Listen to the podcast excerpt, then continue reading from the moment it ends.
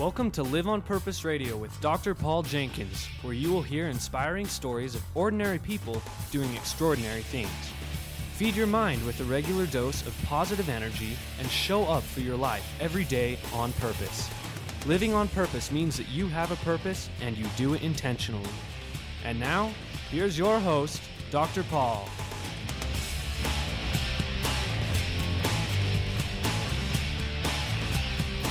Hello, everybody. Welcome back to Live on Purpose Radio. This is Dr. Paul, the shrink who expands your life. Got another doctor with me here today, Dr. Carol Masheter. Welcome. Thank you, Paul. It's an honor to be invited to be on your show. It's an honor to have you sitting on my couch. Did you know you'd be on the shrink's couch today? No, I didn't. But you know, I have a positive psychology practice, and we have vacated all of the taboos of traditional psychotherapy because here at Live on Purpose Radio, it's all about living on purpose. And I think you have something to share with our guests. So, as a quick introduction, you are you hold a PhD in I've, I'm forgetting the exact field. It's a multidisciplinary right. area. Uh, um, I have a doctorate in human development and family relations. Right. So I Okay. taught, taught at university 10 years uh, in that area. So that's not the reason you're on my show. No, I don't think so. Not not even really very close. You're you're living your life, minding your own business, having some typical human challenges. Can we call them that? Yeah, except they were compressed into a, a 18 month period. I A had a tight period of time. four major life crises in 18 months. And this is when you were around 50. half a century old. Right. I'm a late bloomer, but this seemed to be a little too much at age 50. My life fell apart, basically. Just the whole bottom fell out. Sure Boom. enough. Yep. Now we're talking health challenges. We're talking uh, um, relationship challenges. We're talking death in the family. All just boom, hit you at once. Lost my job. Job that I wanted very much. Forgot to mention that one. Yeah. Mm-hmm. So th- when I say typical life challenges, these are things that people typically encounter, but it's uncommon, perhaps, to have them come all at once or just clobber you at the same time. I think a lot of our listeners could relate though, because sometimes life beats you up a bit, Yeah. And you experienced this. I did. It felt like every time I tried to get up, I'd get hit by another Mack truck Ugh. and was getting turned into road pizza. So it may seem counterintuitive, but the short version of the story is I ran away to the mountains to heal. You ran to the mountains to heal. Yeah. Now, dear listeners, we're not talking the grassy foothills. We're we're talking mountains, right? Yeah. Some pretty good sized mountains. Um, one example that I am very familiar with because of your book, No Magic Helicopter. And and folks, Carol has written a couple of books. No Magic Helicopter is one that I'll talk about in just a moment because I've I've read it and I'm fascinated. Um, another one called Brightest of Silver Linings. Uh, these are both books about some of your adventures in climbing the world's most challenging and highest peaks. So, No Magic Helicopter is about your summit of Mount Everest. And this happened when you were 61 years, seven and a half months old. Oh, you have done your homework, Dr. Paul. I Good certainly on you. have. you stood on the summit of Mount Everest at that age, which I understand, at least at the time of the writing of your book, was a record for the oldest woman from America. From America, yes. Uh, there was a Japanese woman who had climbed it at age 63. So for some time, I considered, well, maybe when I get to be 65, Yeah, 66, we'll Take another I'll- little trek. I'll break the record. Uh, but she reset her own record in 2012 at age 73. And Did thought, she really? Enough. Okay. Okay. Wow. She's a good. She's a better woman than I. At least that's how I feel about it now. So I am currently number three for Everest, but currently the oldest woman in the world, to my knowledge, that's climbed the highest peak in each continent, sometimes known as the Mhm. Seven Summits. This is remarkable. And I don't know that you set out in your life saying, hey, I am going to be a world record Mountaineer. Mm. Although you've always had an interest in mountains. Well, not always, uh, Dr. Hmm. Paul. I think the seeds of the whole mountain thing started when I wasn't quite seven. I was a member of a rather unfortunate club. I was polio patient and was All incarcerated right. in a polio ward in Wichita, Kansas, which was not my home city. That's kind of a long story of why I was there. And I was very sick and Mm-hmm. uh, had to stay in bed and lie flat on my back. Once I got over the acute illness and began to feel a little better, I was pretty bored and had plenty of time to think about what I wanted to do with my life when I got out of the what felt like jail to a active six year old who Well, had just l- learned to ride a bike and was learning how to swim and you know, suddenly I couldn't do any of that. And I thought, I want to do something outstanding. Yeah. I just didn't know what it was until I was uh, over age 60. so it took me a long That's when you time. figured it out. and it was a long, tortuous path to get into uh, mountaineering, but that's that was the path that I chose. You've learned a lot through I these have. experiences. It's not just about getting to these high, exquisitely beautiful places. It's about the lessons learned along the way Right. and inspiring other people to overcome their challenges, whatever they might be, whether they're uh, desired challenges like becoming Mhm. a rock musician or you know, Mhm. published author or a successful parent. I mean, whatever it is, or Right. unwanted ones like battling cancer. As I was finishing Right. No Magic Helicopter and Aging Amazon's Climb of Everest, a colleague and a friend of mine had fourth stage cancer, and I wasn't sure whether Wow. he would live to see the book, so I gave him an advance copy. Oh, And I'm happy to say he got through that crisis. wow. So I dedicate this book to all who face challenges, both wanted and unwanted. And Everest and all these other peaks that you have taken on become symbols of other challenges that we all get to face. Oh, for sure. I- It's inevitable, wouldn't you say? Uh, well, you know, the way I see it is we can choose to live our lives inside a cotton lined matchbox, small, Hmm. comfortable, cozy, or we can stretch our growing edge. And I prefer the latter. yes, you do. I don't like small, cozy, and dark. I like bright, light, and high. But it means it's not always comfortable. You know, it's not always fun. It's not always a free ride. Well, comfort isn't really part of the equation when you stretch like that. Well, comfort becomes redefines itself. I mean, comfort suddenly becomes a drink of cold water when you really need it. It's it's very relative, isn't it? yeah, whereas, you know, we drink ice water in restaurants all the time without even thinking about how Mhm. wonderful it is to have cold, clean water when your body really needs it. Right. Right. Uh, perspective, one of my favorite topics.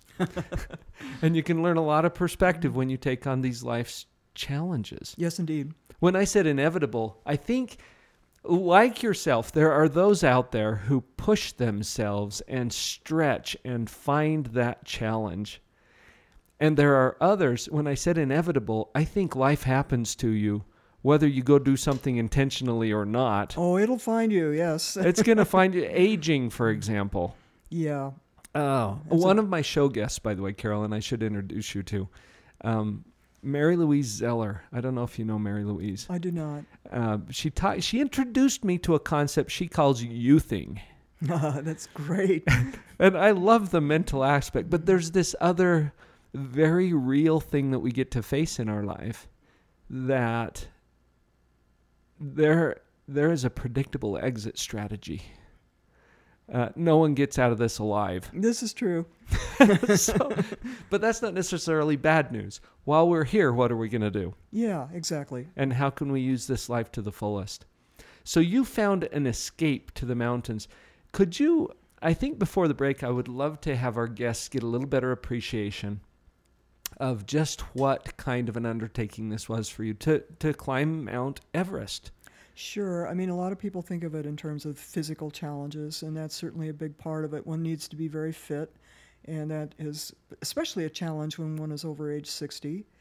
Uh, but it's a financial commitment, it's an interpersonal commitment. You were away from those you know and love for maybe 10 weeks in a foreign country Whoa, hang on. with different, 10 weeks? yes, 70 days I was away to climb Everest. Now, I was hoping that you would mention that because Adam, who's sitting here helping us tech this show, uh, uh, last summer, he comes in and says, Hey, Dad, do you want to go climb Timp?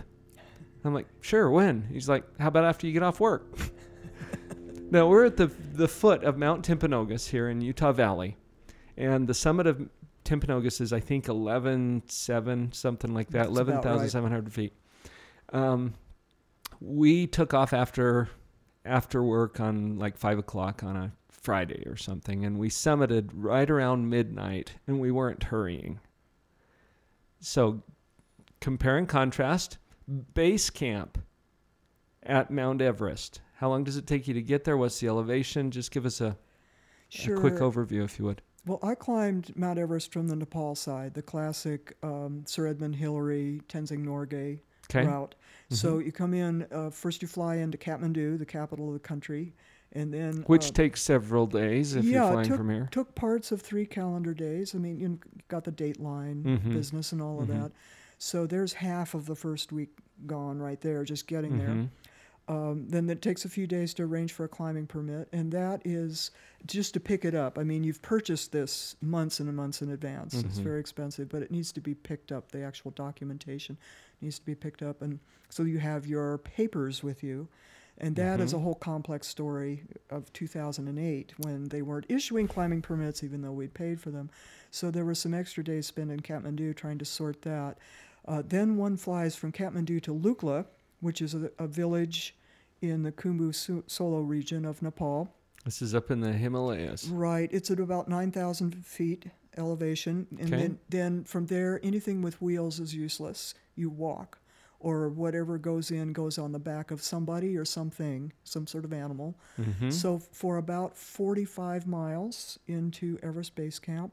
Now, we took 11 days to do that. That may not seem very fast, but what we're doing is we're climbing high and sleeping low, climbing high and sleeping low. So we would go to a particular village and stay there for two or three days and then climb surrounding mountains to climb high and then come down to that village and sleep low. And what you're doing is physiologically preparing your body for the kind of altitude demands that will be placed on it Exactly. We're in the next weeks. stressing the body a little bit, inviting it to um, develop more hemoglobin, the red blood cells, so that our blood can carry more oxygen. There are other changes that aren't as well understood to help the body Mm-hmm. acclimatize to increasingly high elevations. Because eventually, when we summit Everest, we're at the level that some planes fly. The human body is not designed to survive up there without some So- extra help. So 45 miles to base camp, elevation Elevation at base camp, where we were camping, was 17,600 feet. 17,000. That's was where we lived when we were not climbing higher on the mountain. So at first, when you come into Everest Base Camp, it's a very rugged environment. It's basically a glacier covered with boulders. So, and a glacier is a slow-moving river of ice full of giant cracks and giant blocks. And Which causes other hazards. indeed, Uh, um, so you're, you're in this really hostile environment. It's hard to catch your breath. The simplest tasks make you breathless and tired. But that becomes your paradise, your, your rest station once the body begins to get used to it. I'm here to say, even after nine mm-hmm. weeks at that elevation, I wasn't still quite used to it. We had a big celebration Yes. dance after it was all over. I'm getting a little ahead of myself in my story, but it's a Yeah. really interesting experience trying to do popular, you know, dancing the way the kids at do At altitude. at altitude. Yeah. so I think you've laid a pretty good introduction for us here, Carol. We're talking very extreme, very strenuous, from both a physical and a mental standpoint, yes. and the lessons that you learned in doing so. We'll dive into some of those as we come back from this break. Cool. We'll be right back.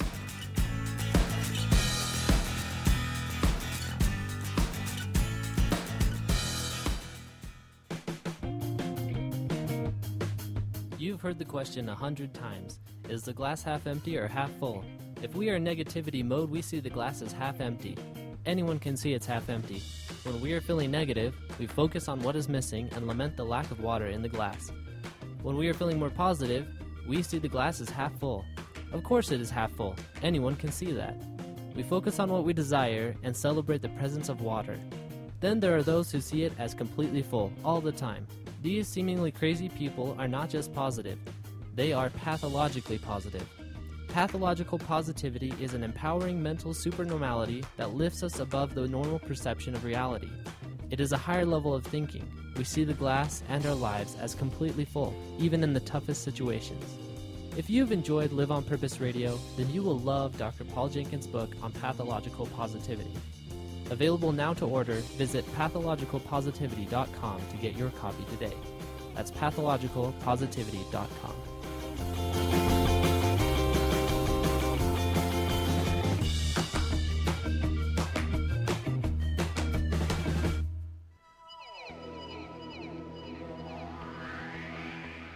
Thank you for listening to Live on Purpose Radio. We're so glad to have you here.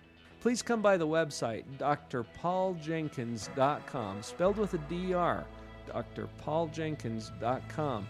On the website, you'll have an opportunity to receive a free download. And while you're there, make sure you click on the social media icons. Come over to Facebook, where we will be posting these episodes as well as our YouTube videos and other content and announcements for you to share. Please like us, comment, subscribe, join the conversation. We're happy to have you with us here at Live on Purpose Radio. Let's all support each other to live on purpose. drpauljenkins.com.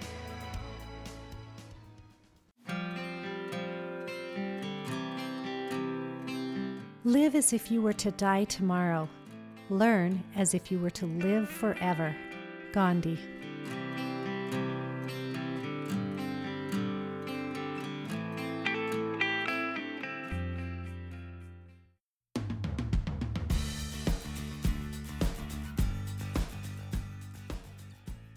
So, uh, Carol, before the break, you you led us up to base camp, an elevation of seventeen thousand plus feet, which is like six thousand feet above the highest summit next to my office. okay, so that's the context, and that was just to get to base camp. So you already shared with us that there's about a ten week process to get to the summit. There's no possible way we could talk about all of the stories all of the lessons that were learned as you made that ascent. But, folks, her book, Carol's book, No Magic Helicopter, details the whole thing for you. So go get it. It's it's fascinating to read your account, Carol. But I, I, I want to focus on a day when actually it started in the evening, your summit ascent That's right.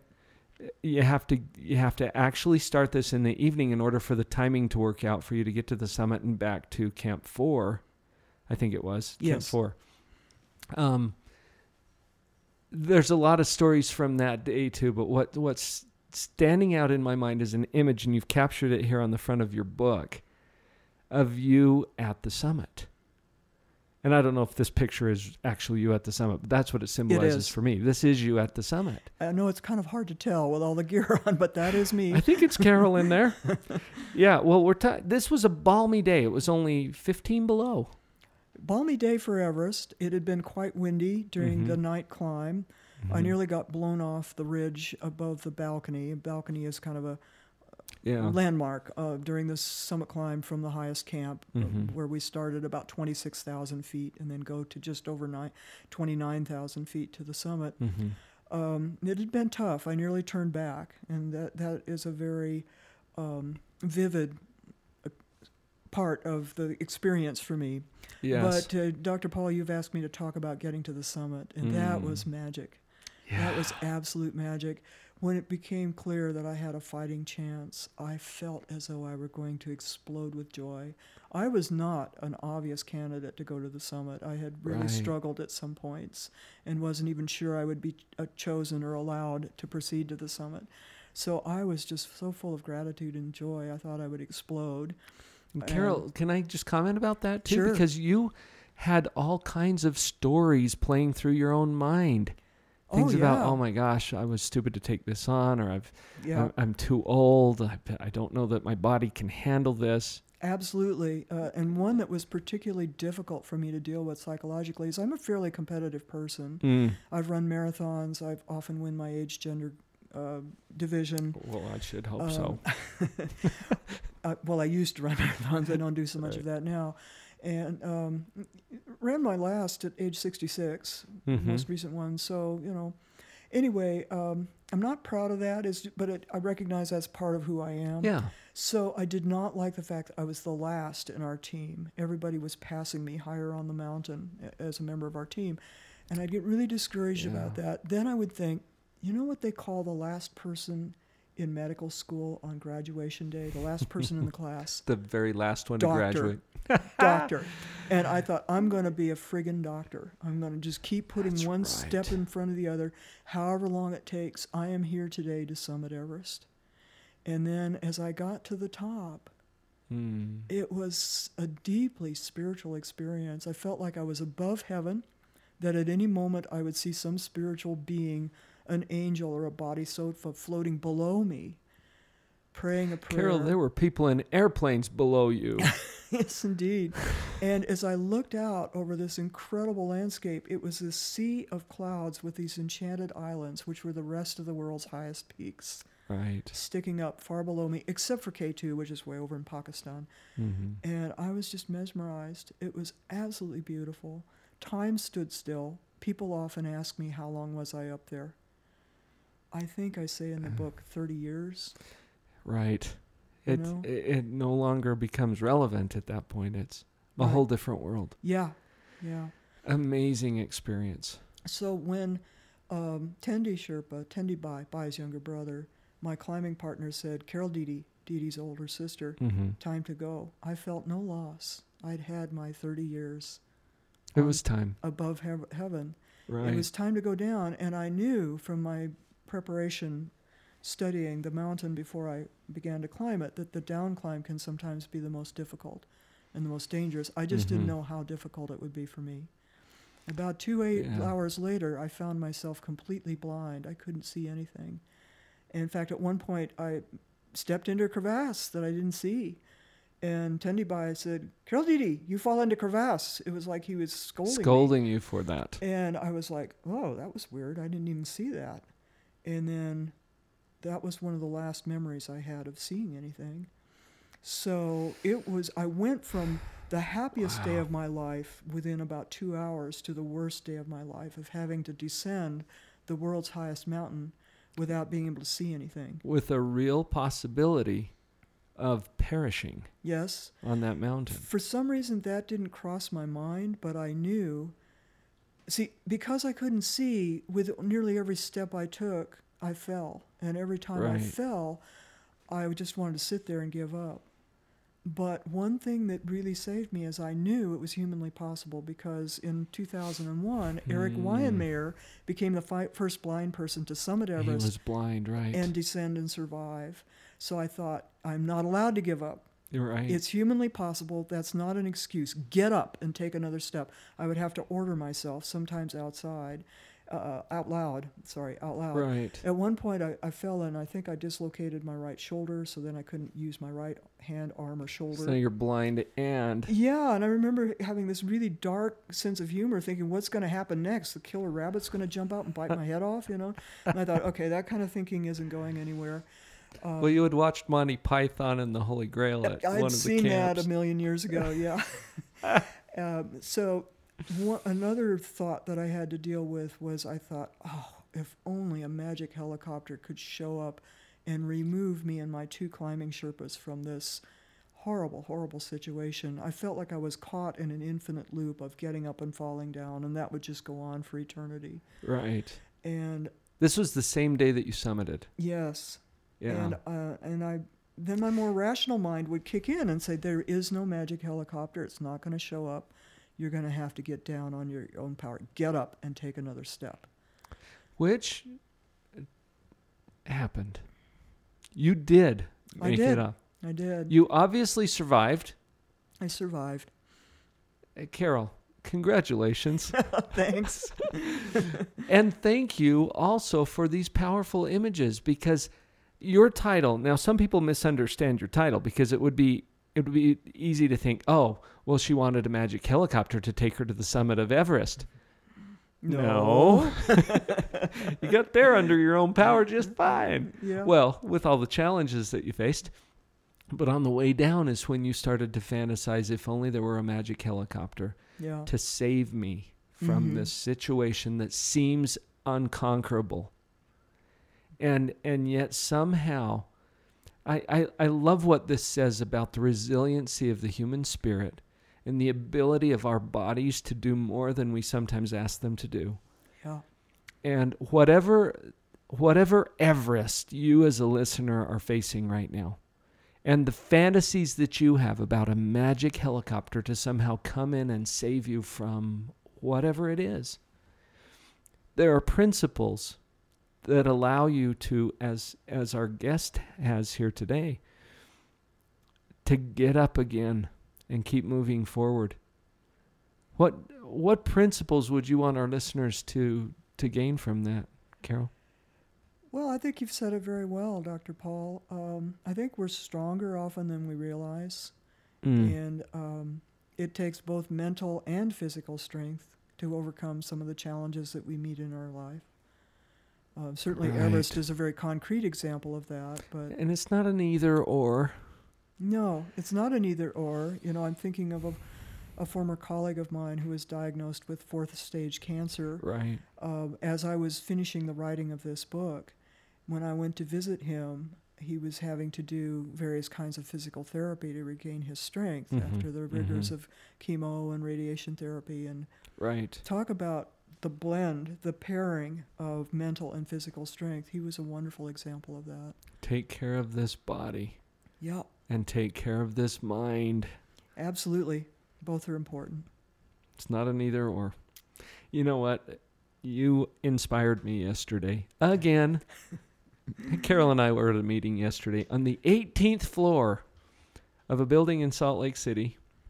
And as we were all lining up at the elevator to go down for dinner, she's embarrassed by me sharing this probably. You open the door to the stairs. This is the 18th floor. And I shared with you a little story about um, being on the stairs before and having to carry someone down because it was a fire drill and we couldn't use the elevator. But you do that by choice and you ride your bicycle all over uh, to wherever you're within reach of a bicycle, which for you is a little bigger range than some people might think. Um, you're doing this on purpose because of what we've what we've illustrated here. There's mental strength, there's physical strength. They're both important. Work on both of them and then move forward with this life and enjoy what you've got. I couldn't agree more. I'm nearing age 70, and yet Mm. I have a goal to climb Matterhorn this summer. So I ride my bike, climb stairs, practice yoga, lift weights, run. Can't you just wait in line and get on the ride with everyone else? Well, Oh, I- not that Matterhorn. The one at Disneyland. Oh no no no not that one the one in the Alps. no, I thought you meant get on the elevator and be sociable. I mean that's something I struggle with. Is I sometimes am perceived as not very sociable because I take the stairs and everybody wants Oh, everybody yeah. else wants to take. Well, you elevator. mentioned Matterhorn. I just want our listeners to remember that you mean the real deal. I mean the real deal. yeah. Still on your bucket list. I have plenty of things on my bucket list. You're not even close to done yet, are Uh, you? no, I'm not. That's why I want my 70s and 80s to be vital and full of new adventures. I think that's beautiful. Um, this this concept of imagine it, take it on, and and don't take shortcuts. You did serious serious training I did. to get yourself on the slopes of Everest. I hired a professional trainer for the first time, and I've never met him. We did Mhm. it all over the internet. Oh wow! But he would send me a training schedule for the week and ask me to report in how I did. And depending on whether I hit the marks or not, he would adjust the training schedule for me. Uh, I feel like he's my younger brother now, and I've never Mhm. met him. Mm. He sent me the most beautiful message. Still haven't met him face to face. no, he lives in New Zealand. Well, you should be able to conquer that mountain as well. One day, perhaps. Carol, let's give people a way to get in touch with you. You have a website. I do. So this is Dr. Carol Masheter. Now let's spell the website. The website is carolmasheter.com. Masheter spelled M A S H E T E R. Correct. So we're not pronouncing that middle E. It, it would read Masheter, which some of your family pronounces it that way. That's right. But carolmasheter.com, uh, Carol with a C. and and there they can get in touch with you and and access to your books. Um, Carol, you're going around to groups and sharing this inspiring story, Yes. helping them to see that they can overcome the Everests in their own lives. I gave my 100th presentation uh, this previous Monday to an audience of over 300 professionals. Wonderful. And they very much appreciated what you had to share with They them. They did. Yes. Dr. Carol Masheter living on purpose today. Everybody, it's time for you to do the same thing. Conquer those Everests, go out there and live on purpose.